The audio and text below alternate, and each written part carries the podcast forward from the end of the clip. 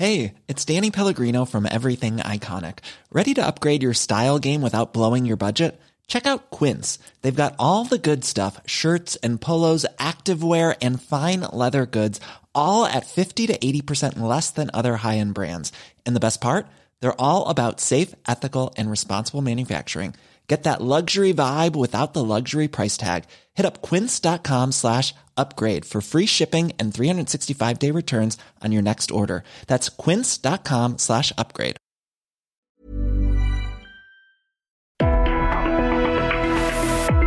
Hablando fuerte, una visión actual del mundo laboral. Con Pedro Aces.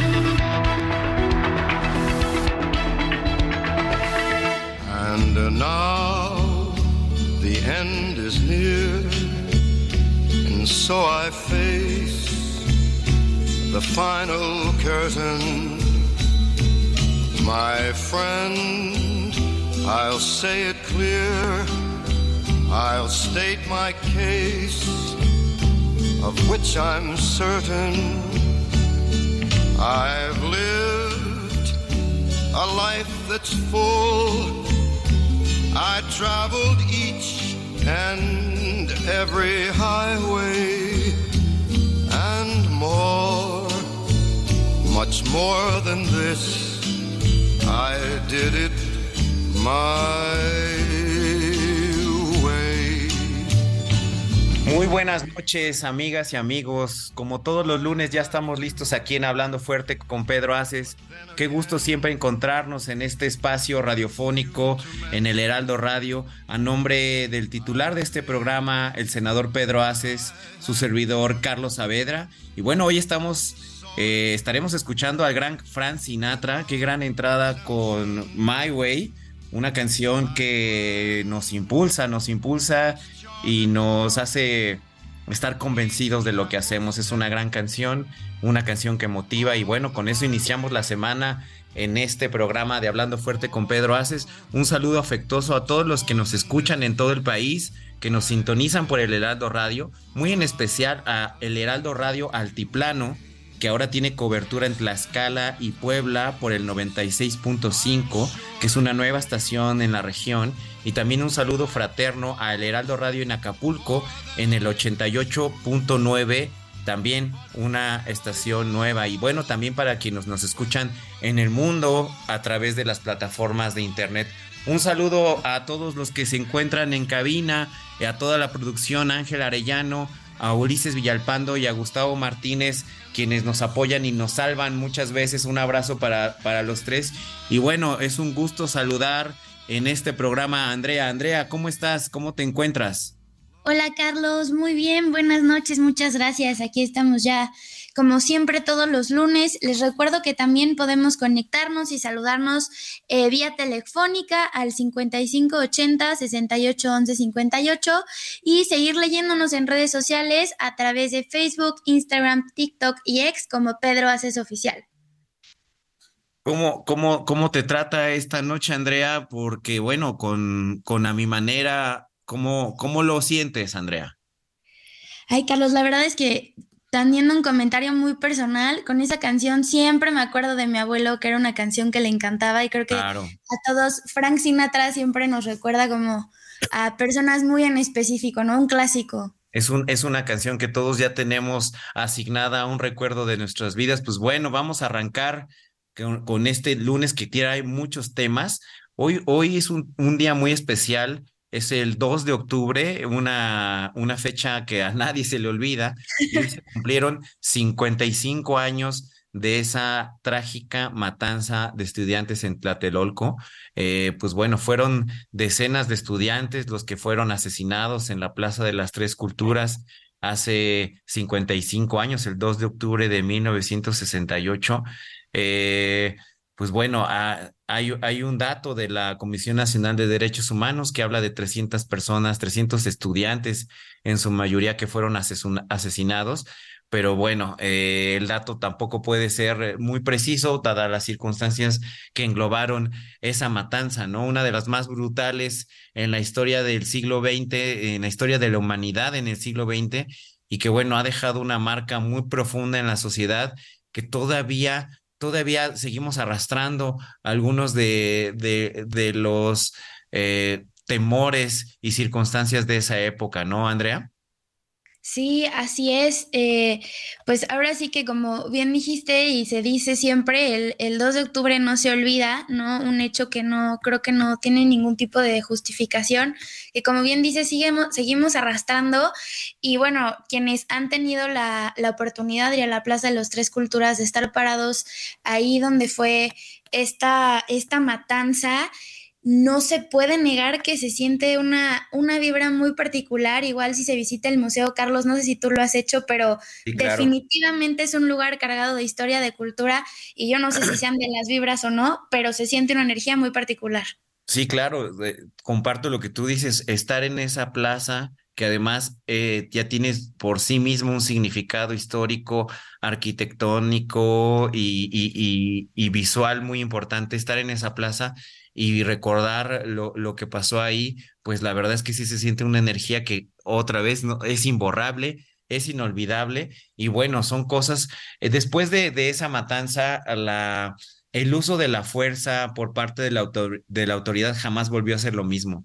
Eh, hoy no se concibe el debate público sin los jóvenes, no se concibe tampoco la idea del autoritarismo como una opción para, la, para, gobernar, para gobernarnos y aunque todavía somos una democracia joven, seguimos ajustando nuestras instituciones y costumbres, pero siempre tenemos muy, muy en cuenta ese valor de la, pluralidad, de la pluralidad, de la democracia, que al final sigue siendo la mejor opción para los mexicanos. Y bueno, vamos a pasar a, a otros temas que, pues también históricos, porque la semana pasada eh, el senador Pedro Aces presentó su libro Breve Crónica del Sindicalismo en México en la ciudad de Dansk, en Polonia, en el marco del 80 aniversario de Lech Walesa, que Lech Walesa, recordarle a todo nuestro auditorio, es un líder sindical de polaco que inició su lucha sindical en los muelles en la ciudad de Dansk, Polonia,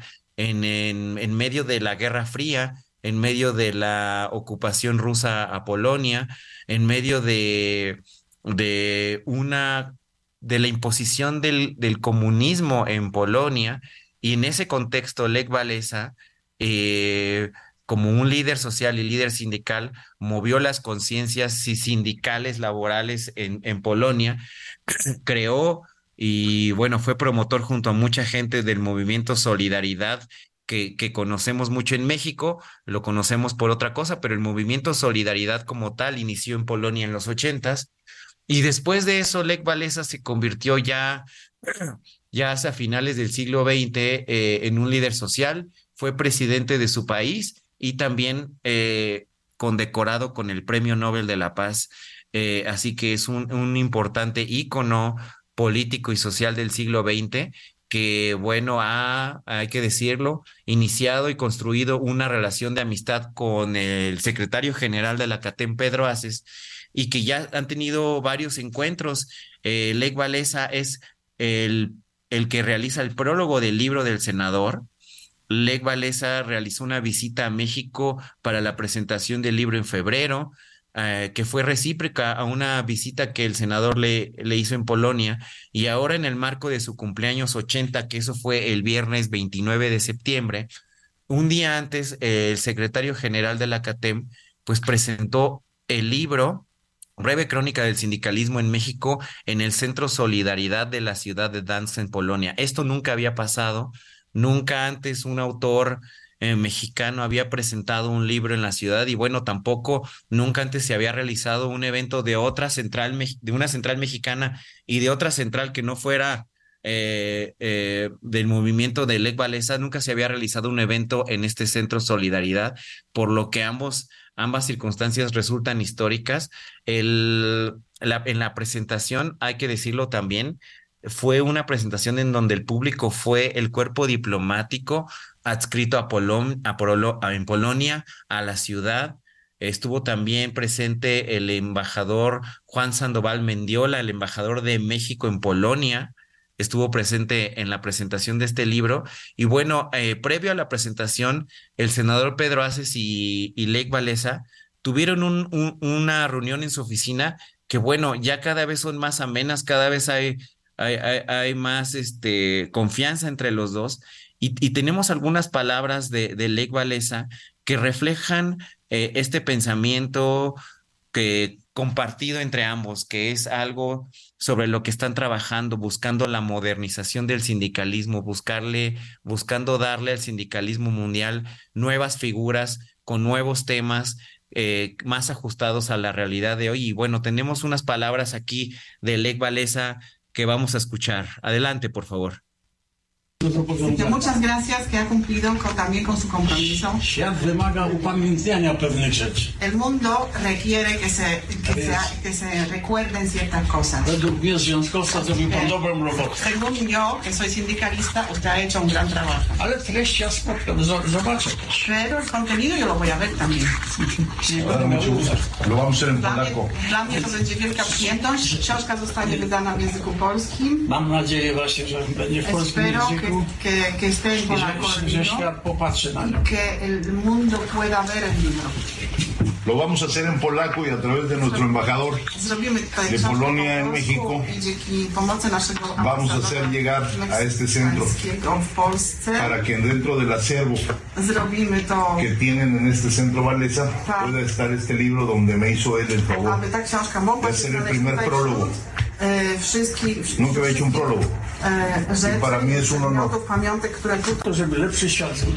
Toda la revolución que hice la hice para construir un mundo mejor. Ale trzeba budować właśnie na upamiętnieniu naszej walki, naszego działania.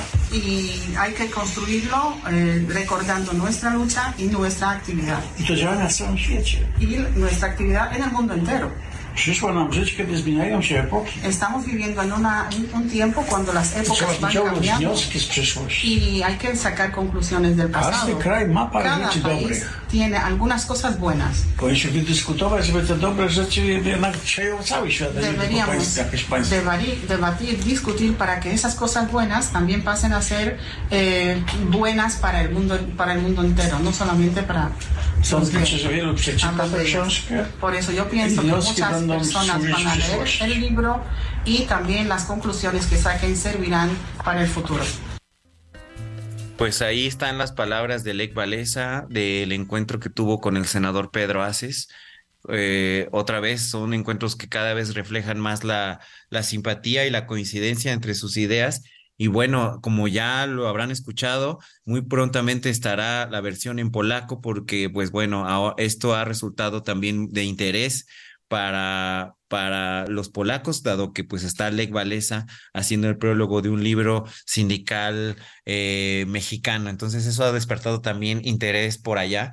Y bueno, eh, eso fue durante la presentación del libro y al siguiente día se conmemoró el 80 aniversario de, de Lech en un evento, la verdad, muy sentido. Compartirles que eh, fue primero en el auditorio del mismo Centro Solidaridad, donde se, se congregaron personalidades de, de gobierno, del gobierno de Polonia, expresidentes, primeros ministros de todo el mundo. Y la verdad es que eh, la invitación que Lech le hizo a Pedro pues refleja mucho de esta alianza que ya, que ya tienen.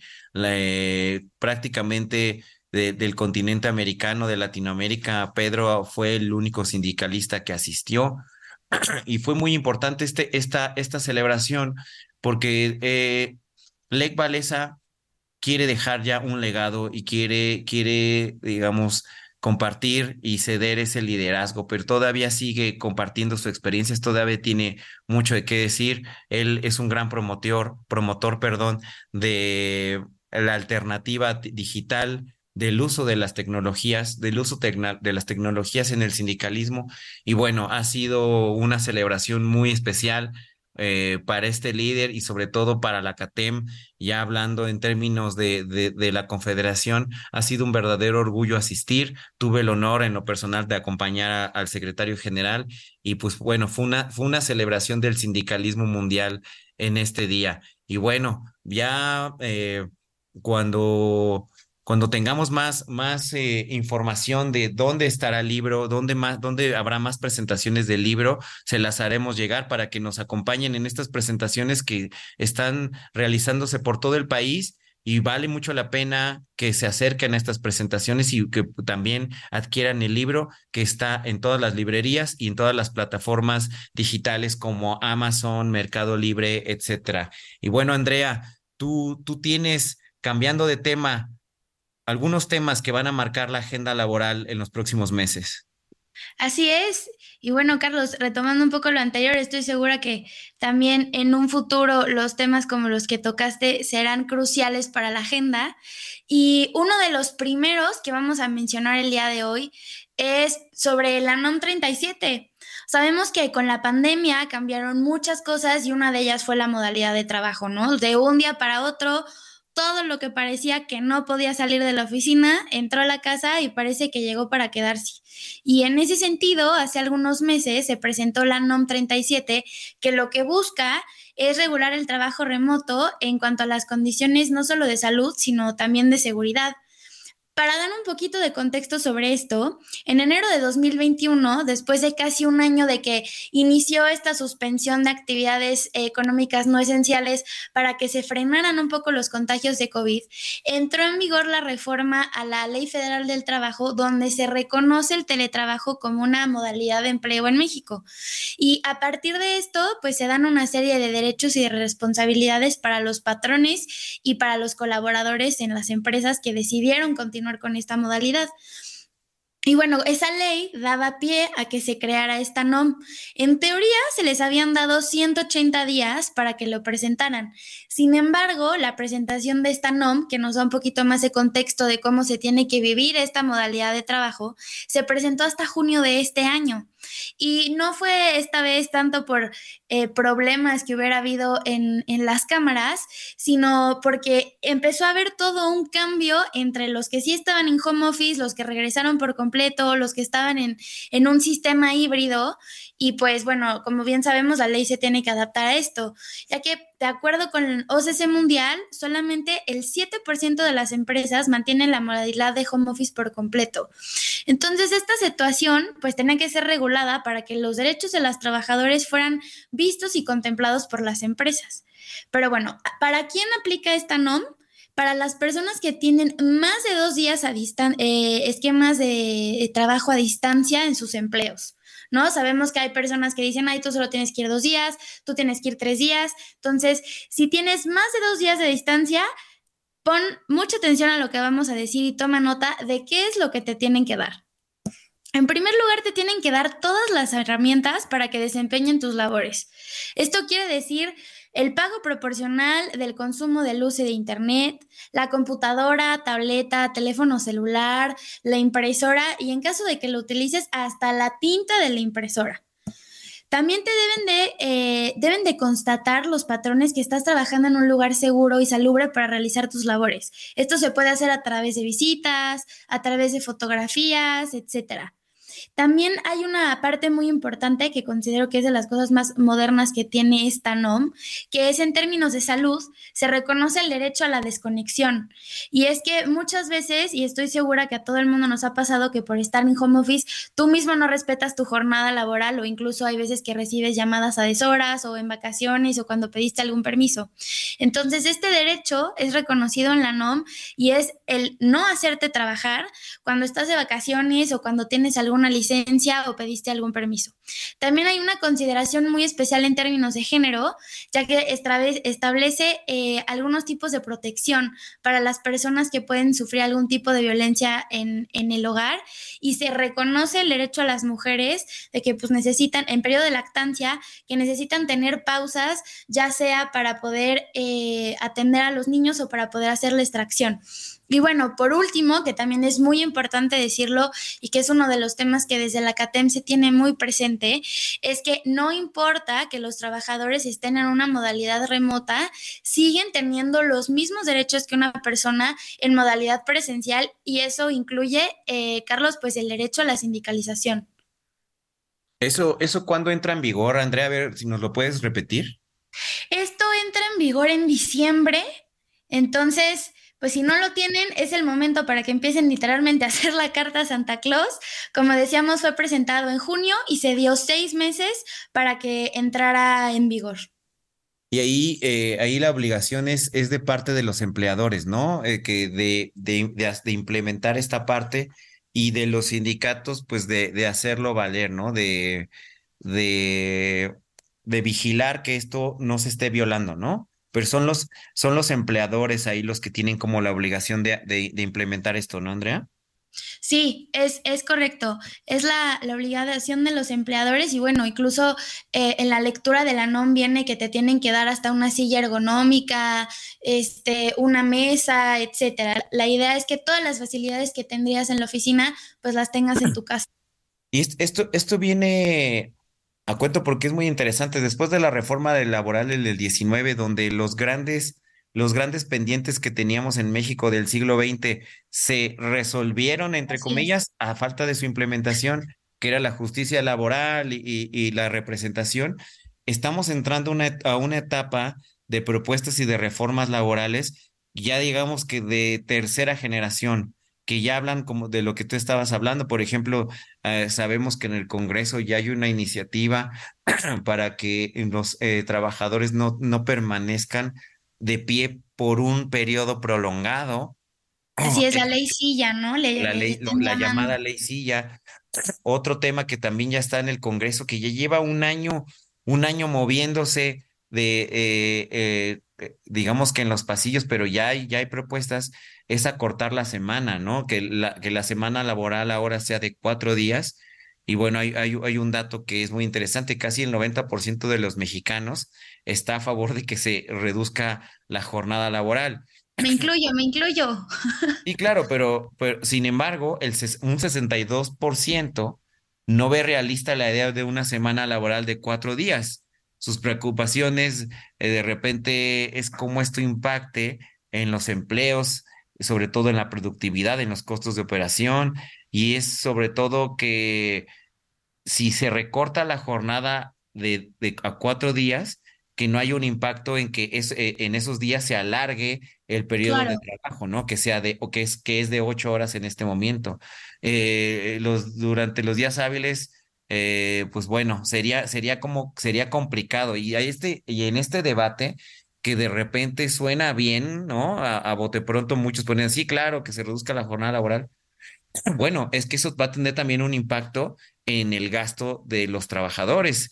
Si se reduce la jornada laboral, van a tener más días de descanso y ahí puede que haya un día, haya más gasto en esos días de descanso. Hay muchas variables que hay que considerar, no solamente como la idea de se van a trabajar menos días, sino también el impacto económico. Y bueno, otro tema que también está es eh, muy, latente es la tecnología, ¿no? Aplicada, ¿no? El 80% de los empleos en México considera que está preparado para utilizar las nuevas herramientas tecnológicas y bueno, esto toda, toda derivó aún más, sobre todo de, a partir de la pandemia, ¿no? Donde hubo mucho autoempleo utilizando las plataformas digitales. Eh, hubo, hubo un aumento en, eh, en, en, en, este tema. Por ejemplo, hubo un aumento en el número de podcasts, que por cierto, Andrea, estimado auditorio, el pasado 30 de septiembre fue el Día Internacional del Podcast.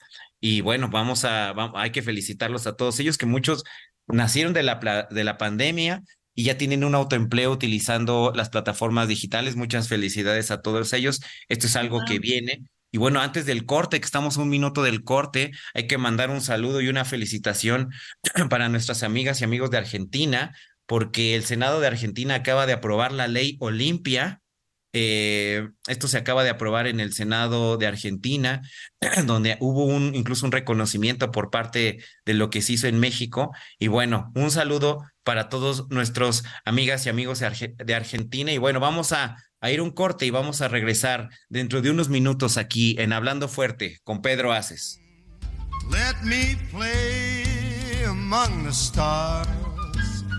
Let me see what spring is like on Jupiter and Mars. In other words, hold my hand. In other words, baby, kiss me. Fill my heart with song and let me sing forevermore. You are all I long for, all I worship and adore. In other words, please be true.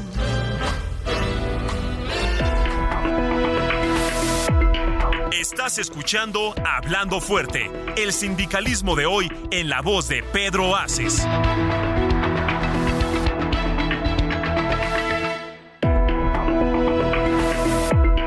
Esto es Hablando Fuerte con Pedro Aces.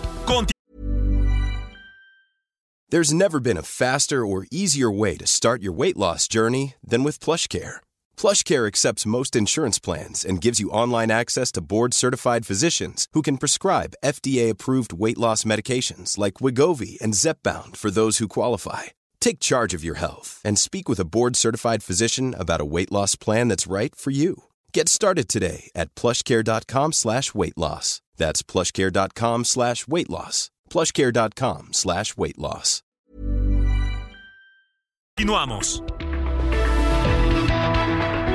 Ya estamos de regreso en Hablando Fuerte con Pedro Aces. Son las 9 de la noche con 31 minutos y les recordamos los medios de comunicación. Es Pedro Aces Oficial en Facebook, X, Instagram y TikTok. Ahí el senador está respondiendo todos los comentarios y opiniones que ustedes le hagan, sobre todo esos comentarios, esas sugerencias que le hacen al senador. Ahí él está respondiendo todo lo que ustedes le comentan. Y bueno, vamos a seguir con el programa porque hay muchas notas, hay muchas cosas que están pasando. Por ejemplo, algo que ya no es eh, una sorpresa, que ya es una costumbre, las remesas siguen creciendo. Las remesas que el pronóstico para este año es que ya superen los 60 mil millones de dólares. Para el mes de agosto subieron un 9%. El envío de remesas a México desde el extranjero alcanzó 5.563 millones de dólares en agosto de 2023, un avance anual del 8.6% según los datos publicados este día lunes por el Banco de México. Entre enero y agosto, las remesas de los que dependen millones de mexicanos ya sumaron hasta agosto 41.459 millones de dólares. El envío promedio eh, es de 403 dólares en su comparación mensual. Las remesas registraron este pues aumento importante que como ya les decía no es una sorpresa, no es casualidad nuestros connacionales en el extranjero y hay que decirlo, sobre todo en Estados Unidos, pues cada vez hacen un esfuerzo mayor por enviar más dinero a sus paisanos aquí en México. Eh, el promedio del envío de remesa hace poco más de dos años era de 300 dólares y ya estamos en 403 dólares por envío. hay que seguir eh, destacando que esto es gracias a eh, pues la buena voluntad y la consistencia que tienen nuestros paisanos con nuestros connacionales aquí en México. Hay que decirlo también que esto también implica todo el trabajo que están haciendo por allá y es dinero que se consume en México y además estos mexicanos que viven en Estados Unidos también consumen productos mexicanos en la Unión Americana, así que de doble de, por partida doble están colaborando con la economía de su país y sin duda alguna lo celebramos, lo reconocemos y lo seguiremos destacando en este programa, Andrea. Así es, pues la Organización Internacional del Trabajo lanzó en México un proyecto para, para propiciar asistencia técnica y fortalecer las capacidades de instituciones de gobierno, organizaciones de empleadores y de trabajos sobre los principios de libertad sindical y negociación colectiva. Este es un proyecto denominado Observación y Compromiso para la Realización de los Derechos de Libertad Sindical y de Negociación Colectiva y contó con la participación de la Secretaría de Trabajo y Prevención Social y el Departamento de Trabajo de los Estados Unidos, además de un presupuesto de 5 millones de dólares. Y pues esta iniciativa se alinea con las obligaciones de Estados Unidos en el TEMEC y los objetivos de la reforma laboral de México en 2019, la que ya hemos comentado varias veces acá en el programa, para apoyar la voz de los trabajadores en la designación de organizaciones de trabajadores y promover la negociación colectiva por parte de los representantes eh, laborales. Así es, Andrea, este programa es muy interesante porque, como ya sabemos, el Departamento de Trabajo de Estados Unidos perdón, tiene una política constante de apoyo, de capacitación y de generación de programas para la implementación del TEMEC, para, para la implementación del capítulo laboral del TEMEC, del TEMEC, y este es uno de, uno de ellos. La verdad es que esta alianza que tiene ahora el Departamento del Trabajo, junto con la Secretaría del Trabajo y la Organización Internacional del Trabajo aquí en México, es muy importante. Este programa denominado Observar eh, tiene dos principales eh, ejes. El primero de ellos es fortalecer la capacidad del gobierno de México y de las organizaciones de empleadores y de trabajadores para promover el pleno ejercicio de la libertad sindical y la negociación colectiva que están consagradas en las normas internacionales del trabajo y en nuestra reforma laboral. su segundo objetivo es aumentar la disponibilidad de servicios o mecanismos para que los actores tripartitas, es decir, empresarios, trabajadores y gobierno mejoren el cumplimiento de las normas internacionales del trabajo y los principios sobre libertad sindical y la negociación colectiva. Es una iniciativa, esta iniciativa del Departamento del Trabajo, de la Secretaría del Trabajo y de la OIT, que seguro contribuirá al fortalecimiento en sintonía con la reciente reforma laboral y va a ayudar a aumentar la capacidad de las personas trabajadoras para ejercer su voto personal, libre, secreto y directo en procesos de consulta relacionados con sus derechos sindicales, de acuerdo a lo que señala el secretario del Trabajo, Marat Bolaños.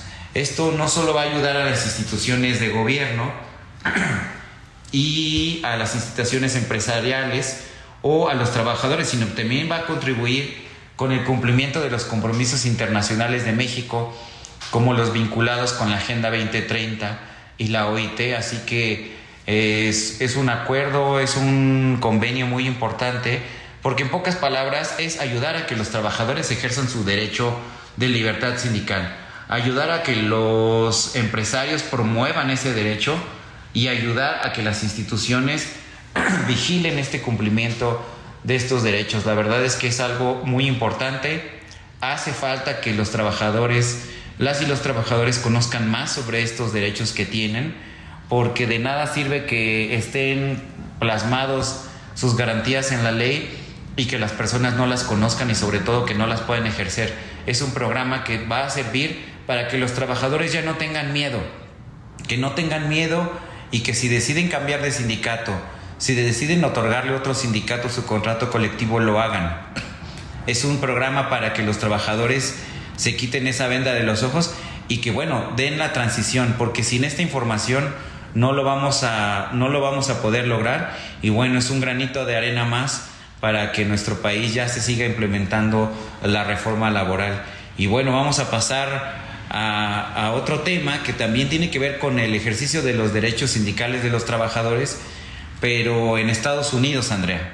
Así es, qué bueno que lo mencionas, justamente creo que a veces eh, no hay mucha información sobre los derechos que tienen algunos trabajadores y bueno, gracias a Dios ese no fue el caso de nuestros compañeros trabajadores, pero en Hollywood. Sin duda los últimos meses han sido algo complicados para el mundo del entretenimiento y es que como lo hemos venido diciendo en el programa, Hollywood ha estado en huelga, tanto los escritores como los actores. Sin embargo, traemos buenas noticias y la semana pasada, después de 148 días de huelga, por fin se llegó a un acuerdo con los escritores y parece que todo está viento en popa.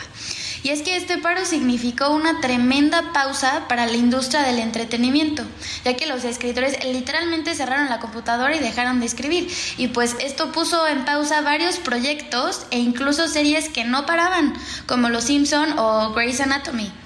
Y pues los líderes del sindicato Writers Guild of America, por sus siglas en inglés WGA, han ratificado el acuerdo y quedó mucho mejor de como se había planteado en primer lugar. Los escritores van a obtener beneficios de hasta 2.333 millones de dólares junto, una cifra mucho más elevada que los iniciales 83 millones que habían puesto sobre la mesa en la primera ronda de negociaciones. Y un punto muy importante es que los estudios también aceptaron un nuevo reparto de los beneficios residuales, es decir, el pago que corresponde a todos los miembros de una producción cuando el contenido se emite en un nuevo mercado o plataforma. Ejemplo, cuando una de las series primero sale en Netflix, pero después sale en Prime, que se les eh, respete que a mayor visualización, pues tiene que haber mayor pago. Este tema fue central en las negociaciones y fue uno de los cuales detuvo por varias semanas el diálogo. Pero lo comparto porque me parece un gran avance en cuanto a los derechos laborales en una época diferente. Como diría el senador, esto es una evidencia del sindicalismo moderno. En este sentido, los estudios se comprometieron a compartir con el sindicato el total de horas de producción, tanto a nivel local como internacional, de las producciones para que el dinero correspondiente deje, eh, llegue a los trabajadores. La pregunta del millón, ¿qué series van a continuar su grabación? Bueno, pues si eres fan de La Ley y el Orden o Los Simpson, Young Sheldon, Family Guy o Criminal Minds, no te preocupes. Estas y muchas otras ya reanudaron el día de hoy sus actividades y por fin vamos a tener la temporada de Euphoria y The Last of Us. Y en cuanto a la huelga de actores, el sindicato de los actores de Hollywood regresó este lunes también a la mesa de negociaciones con la Alianza de Productores de Cine y Televisión para ya buscar un acuerdo que pueda terminar con su huelga. Este ha sido un paro histórico de las producciones de Hollywood y como dijimos ha generado grandes retrasos y el aplazamiento de algunos premios, incluso como los Emmy, teniendo también repercusiones económicas en varios ámbitos de la industria. Pues esperemos que poco lleguen a un acuerdo, Carlos, y que beneficie a todas las partes. Sí, claro, esto este acuerdo es muy importante porque... Ah, ¿Quién se cayó ahí? ¿Quién se cayó ahí? Eh, este acuerdo es muy importante porque es un parteaguas para lo que se viene en el mundo, no solo lo que pasa en Estados Unidos, esto no solo impacta en Estados Unidos, este, esto es un referente de lo que puede pasar en muchos otros países. Sabemos incluso que en México se ha movido un poco el tema sobre esta situación y la verdad es que este acuerdo es importante, la verdad es que muchas series, como tú bien mencionabas, algunas, muchas series, muchas secuelas, muchas películas, estaban detenidas porque los escritores en este caso tienen la obligación, los escritores pertenecientes al sindicato tienen la obligación a parar cualquier escrito, cualquier avance de cualquier guion que tengan. Eso la verdad es que es algo eh, pues hasta difícil de concebir, ¿no? Como un escritor de repente cierra su computadora, de, plano se, se dice que ya no va a escribir y, de repente acaba con esto. El acuerdo de 233 millones de dólares es increíble, pero ahí lo que hay que ver es su implementación, cómo se va a aplicar este acuerdo, porque es un acuerdo que va a requerir de, ver cómo se desarrollan y cómo lo implementan Netflix, HBO, Disney, de cómo ellos están calculando sus impresiones, sus visualizaciones a partir de cada serie y cada película. Hay que ver qué pasa con este acuerdo. Y bueno, otra, otra huelga en Estados Unidos que no llega a un acuerdo y que incluso se está empleando es la huelga de la industria automotriz, que este fin de semana ya sumó a 7 mil trabajadores más a la huelga a partir de un llamado que hizo su, su líder de uh, United Auto Workers, Sean Fain. Se sumaron 7 mil trabajadores más. Se unieron a las protestas la planta de Ford en Chicago y la planta de General Motors en Lansing, Michigan. Eh, estos eh, estos eh, trabajadores ya se suman a los 18.600 que ya están en paro y bueno, el dirigente de este sindicato sigue con la misma, siguen con las mismas demandas, los ajustes al salario y bueno, ahora también a su derecho a hacer huelga. La semana pasada, United Auto Workers había saludado avances significativos por parte de Ford. Pero bueno, a este momento siguen, siguen los, eh, las huelgas e incluso eh, también en estos días ya se han manifestado y todo esto en el contexto de la campaña presidencial del 2024. Ya se manifestó Joe Biden, que incluso ya visitó uno de los centros de trabajo. incluso también eh, el expresidente Donald Trump ya, se, ya estuvo la semana pasada visitando una fábrica eh, donde habló con, los trabajadores. La verdad es que este, este conflicto laboral todavía sigue latente y vamos a esperar que se resuelva lo antes posible, que se resuelva de la mejor manera como se resolvió este conflicto de los trabajadores de guionistas en Estados Unidos. Y bueno, desde aquí les reiteramos les deseamos que esto se resuelva pronto y de una manera justa, Andrea. Así es, Carlos. Y pues nos seguimos sobre Estados Unidos porque como bien saben, el siguiente año no solamente aquí en México tenemos elecciones presidenciales, sino también en, en Estados Unidos. Y bueno, pues hablando de eso, tenemos que tocar el tema del expresidente Donald Trump, ¿no? El candidato con mayor ¿Cómo ventaja. Donald Trump todavía va para la presidencia? Es correcto, y es el candidato con mayor ventaja. Y bueno, no sé por qué lo digas, pero la nota de que tiene bastantes juicios ha sido un escándalo. ¿Cuántos, Son- cuántos, juicios, ¿Cuántos juicios tiene, Andrea? Llevamos ya seis juicios, eh, cada uno por un tema diferente y de todas formas tanto él como una buena parte de los republicanos siguen impulsando O sea, la candidatura. Seis juicios que tiene que resolver en un año prácticamente, porque la elección para, de- para presidente en Estados Unidos es en noviembre de 2024 Primer martes de noviembre. y tiene que resolver en menos de un año seis juicios. Así y como es. es. la justicia norteamericana que se toma su tiempo, que son juicios de meses, eh, pues, pues no sé si, si le vaya a dar tiempo. Ahí va a ser interesante porque seguro se le va a, a- a topar al mismo tiempo que son las primarias y, y en la cam- mera campaña de la elección presidencial. Sí, va a ser muy interesante verlo porque incluso el hecho de que sean seis juicios, Carlos, creo que lo hace, pues no se puede a lo mejor librar uno, librar dos, librar tres, pero ya librar los seis juicios a tiempo, me parece que va a ser una misión imposible incluso para el mismo Donald Trump. Sí, esto es histórico. Ningún, yo seguro habrá, yo no recuerdo. Seguro en la historia habrá algún presidente que haya enfrentado un juicio en su campaña, pero seis juicios, un presidente o un candidato tan señalado, porque además son juicios de distinta índole. No todos los juicios son sobre la misma materia, son juicios de distinta índole y que si salve, si salva los seis, la verdad es que rompería récords no solo para Estados Unidos, sino para cualquier parte del mundo. No, incluso Carlos, me atrevo a decir que si libra los seis juicios, entonces algo está mal, ¿no? O sea, me parece que por lo menos uno de los seis debería de, de salir algo más que simplemente su inocencia. Y es que está acusado en cuatro causas y dos demandas, ¿no? Hay, como decíamos, de una amplia variedad de conductas, desde el mal manejo de documentos clasificados de la Casa Blanca hasta la defraudación a votantes estadounidenses, hasta inflar su riqueza en miles de millones de dólares para obtener mejores condiciones en los bancos. La verdad es que, pues, palomita blanca no es, ¿no? De los seis, eh, de los seis juicios, cinco ya están programados. Los procedimientos se, superponen con las elecciones, lo que decíamos. Esto pues pone los obstáculos ahí sobre la mesa, ya que el favorito republicano de 77 años la va a tener difícil. Sí, bueno, la verdad es que sí. Es- obviamente el presidente Trump niega todo, eh, niega haber actuado mal en estos seis casos. Perdón. Y claro, obviamente alega que esto es una cacería de brujas por parte de sus adversarios políticos, lo cual tampoco lo descarto. Es, es verdad, es sea, verdad. Lo cual tampoco se puede descartar, eh, como también sucede con Biden, que están atacando ciertas, ciertas cosas Con su hijo. sobre que no necesariamente tienen que ver sobre cómo está gobernando, sobre su salud, sobre su salud mental, sobre sus hijos.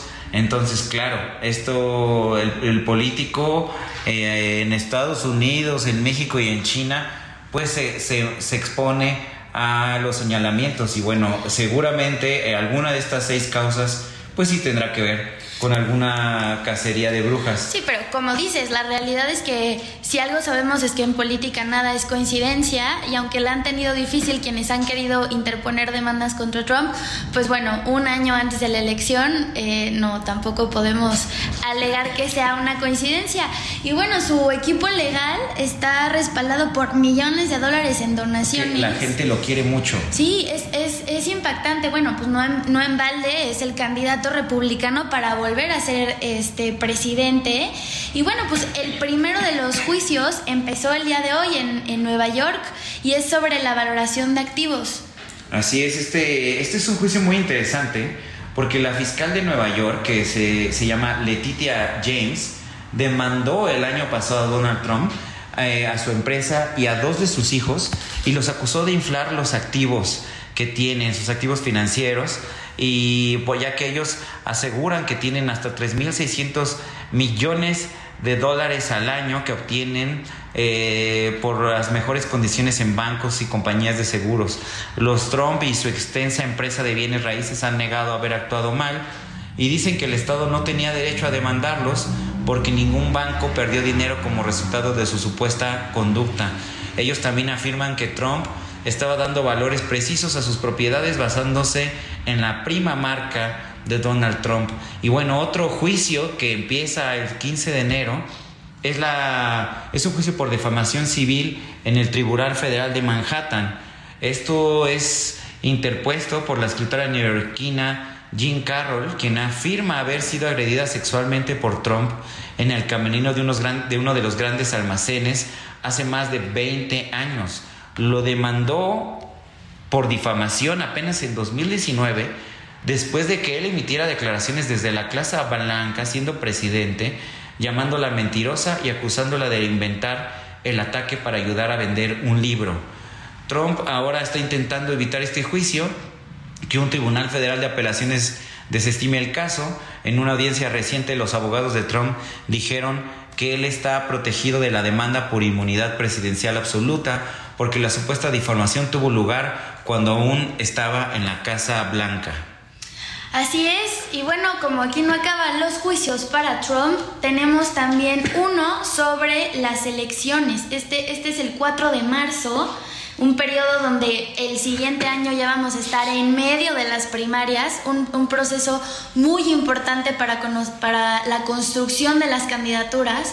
Y bueno, es que Trump fue acusado el primero de agosto por un jurado federal en, en, Washington de intentar robar las elecciones de 2020 después de que perdió ante Joe Biden, ¿no? Yo creo que esta es la más grave, ¿no? Bueno, todas son graves, pero esta de robar las elecciones... Fíjate que yo, yo recuerdo perfectamente el día de, del motín en el Capitolio, ¿no? Ese 6 de enero de 2021, me llegó la notificación a mi celular y dije, es que no es, esto no es posible, ¿no? No, no, no, no. En la, en la nación que más promueve la democracia en el mundo un acto de completa rabieta autoritaria era irreal. Sí, y la gente disfrazada con máscaras, un nivel de fanatismo que bueno, pues ahora sí que necesito quererte culpable o no, diría Luis Miguel. Sí.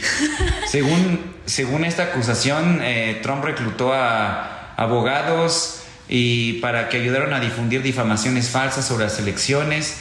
Este juicio está previsto que comience el día del supermartes, cuando 14 estados, incluido Texas y California, eh, celebren sus primarias. Va a ser en un momento crucial para las elecciones el juicio sobre el supuesto, eh, eh, la negación de las elecciones pasadas. Y bueno, el siguiente es un juicio penal también en el estado de Nueva York por dinero secreto. Esto va a ser unos 20 días después, va a ser el 25 de marzo, igual el siguiente año. Y esta es la primera acusación penal contra un presidente actual o anterior. Esta se hizo pública el 4 de abril y fue entonces cuando el fiscal de distrito de Manhattan Alvin Bragg acusó a Trump de falsificar registros comerciales para ocultar un pago de 130 mil dólares que buscaba mantener su silencio, de, el silencio de la estrella de cine para adultos, eh, Stormy. Y el, el último va a ser, no, el penúltimo, otro juicio penal federal por documentos clasificados. Este va a tener lugar el 20 de mayo y se acusa a Trump de mal manejo de materiales clasificados de, en su complejo de Mar a Largo en Florida después de dejar el cargo. Y luego de obstruir los esfuerzos para recuperarlos, la jueza de distrito estadounidense fijó el juicio en mayo, después de rechazar la oferta que buscaba sacarlo de ahí. Y el último juicio, Andrea, estimado auditorio, es el que todavía no hay fecha y que también es muy grave, que es el juicio por... Eh, del que es acusado por eh, violar las elecciones y desviar las elecciones en Georgia. Es acusado por la ley estatal por liderar una conspiración en expansión con 18 coacusados. Esto lo acabamos de ver hace un par de semanas cuando estos 18 coacusados eh, fueron fichados en Georgia. Bueno, al expresidente Trump se le acusa por haber cometido este complot para violar la elección en Georgia, la que eventualmente le hubiera dado el triunfo en la pasada elección presidencial. La verdad es que los republicanos la tienen complicada y al mismo tiempo fácil. Parece ser que va Trump, parece ser que es el mejor candidato de parte de ellos, pero al mismo tiempo está lleno de eh, muchas eh, piedritas legales en el camino. Vamos a ver qué pasa. También vamos a ver qué pasa con los demócratas en el próximo año. Estamos un año. Parece entonces para finales del 2024 tendremos un nuevo presidente en Estados Unidos, quizá reelecto, y una presidenta en México muy probablemente. Y bueno, Andrea, nos despedimos ya de esta noche de Hablando Fuerte con Pedro Aces. Muchas gracias por haberse conectado en este su programa Hablando Fuerte. Recuerden que tenemos una cita el próximo lunes a las 9 de la noche y pues nos vemos por acá por el 98.5 FM del Heraldo Radio. Hasta la próxima. Adiós. Hasta aquí Hablando Fuerte con Pedro Aces, actualidad de México y el mundo.